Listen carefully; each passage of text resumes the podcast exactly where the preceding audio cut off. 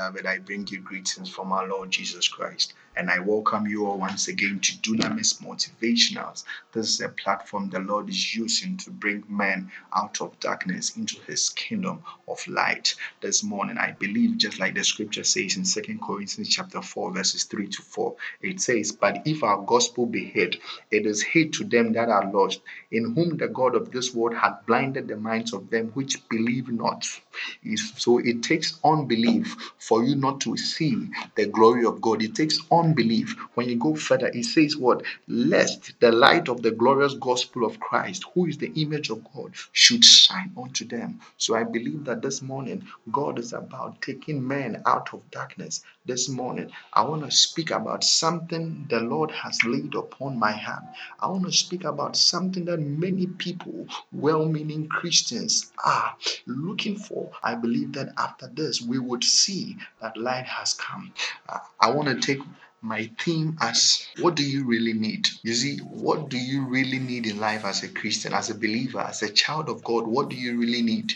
You see, when we read Mark chapter 10, verses 51, the Bible said, "And Jesus answered and said, What do you need? What do you want me to do for you? Unto thee, the blind man said unto him, Lord, that I may receive my sight." That was what the blind man needed. You understand?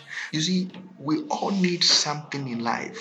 Our situation has tagged the name on us, and until that name is erased, until our condition is removed permanently from our life. You see, he was a blind man. What he needed was the recovery of his sight. But there is a passage I really love in 2 Kings chapter 2, verses 9 to 10. It says, "And it came to pass, when they were gone over, that Elijah said unto Elijah, Ask what I should do for thee before I be taken away from thee.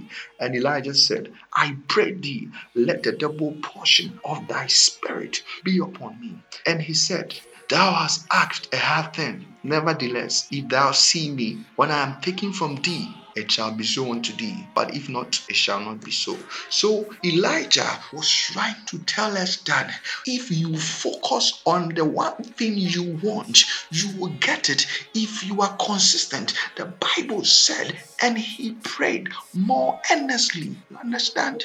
He prayed more earnestly. That means he was focused. His attention was driven to one force. The Bible didn't tell Elijah that if you sow into my life, if you remain faithful. He said, no, if you focus on me. That is why the Bible said that looking unto Jesus, the author and the finisher of our faith. Life is, I don't know how to put it, but life is full of surprises. You see, only for the unprepared, that is when life becomes a surprise.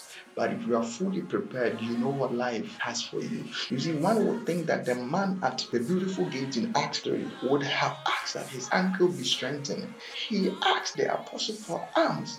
You see how amazed sometimes our petitions arrive before God. You see, you are lame, you can't even walk. Instead of you to receive strength in your ankle, you are going about asking for alms. Can the alms heal you? The money people give you can't solve your problems. The inspiration people give you daily, they can't solve your problems. The motivation you receive, they can't solve your problem. The only thing that can quicken your mortal body again back to life is the Spirit of God. And that's what this morning I came to inspire you with. You see, many of us are like the lame man. We do not know exactly what we need. But in today's scripture, Jesus asked the blind man, crying after him, what he wanted. The question may appear needless. It might appear needless, but that is how God deals with us. God never goes beyond our freedom to do whatever he wants. He would ask you, what do you really need? He asked Adam, why are you hiding? He's all-knowing, but he needs your consent to see your confession. Yet, if you look at the blind man in Acts 3, you will understand the importance of his question.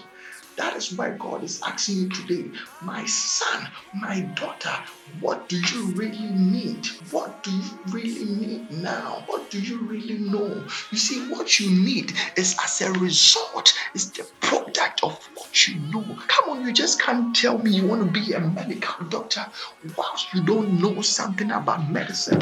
Why do you need that certificate? Why do you need that accreditation?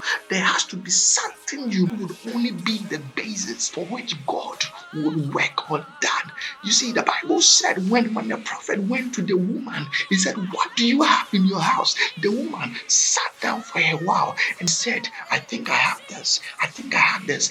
But he became focused and said, "No, I have a little bit of oil in the house." And the prophet said, "Bring those oil and borrow vessels." You understand? If the woman had answered the question on the wrong notice, looking far from her need, I think the prophet would have also given her something she never wanted. See, Elijah, at Elisha, in 2 Kings chapter 2, verses 9 to 10, for what he needed. He didn't waste time at all. He quickly asked that, "Master, I want a double portion of your anointed." He knew what he wanted. He knew what he really needed. And that was what he got. You see, many years ago, a mighty man of God told a story that he offered some group of people at an international conference in the United States an opportunity to ask for what they needed for their ministry. While some of them asked for books, tracts, and financial assistance, he said there was a particular man in them that asked him to lay hands on his head for anointing so he can be strengthened in the work of the ministry. He was surprised but impressed about the specific and uncommon request. So what did he do? Actually, he prayed for him.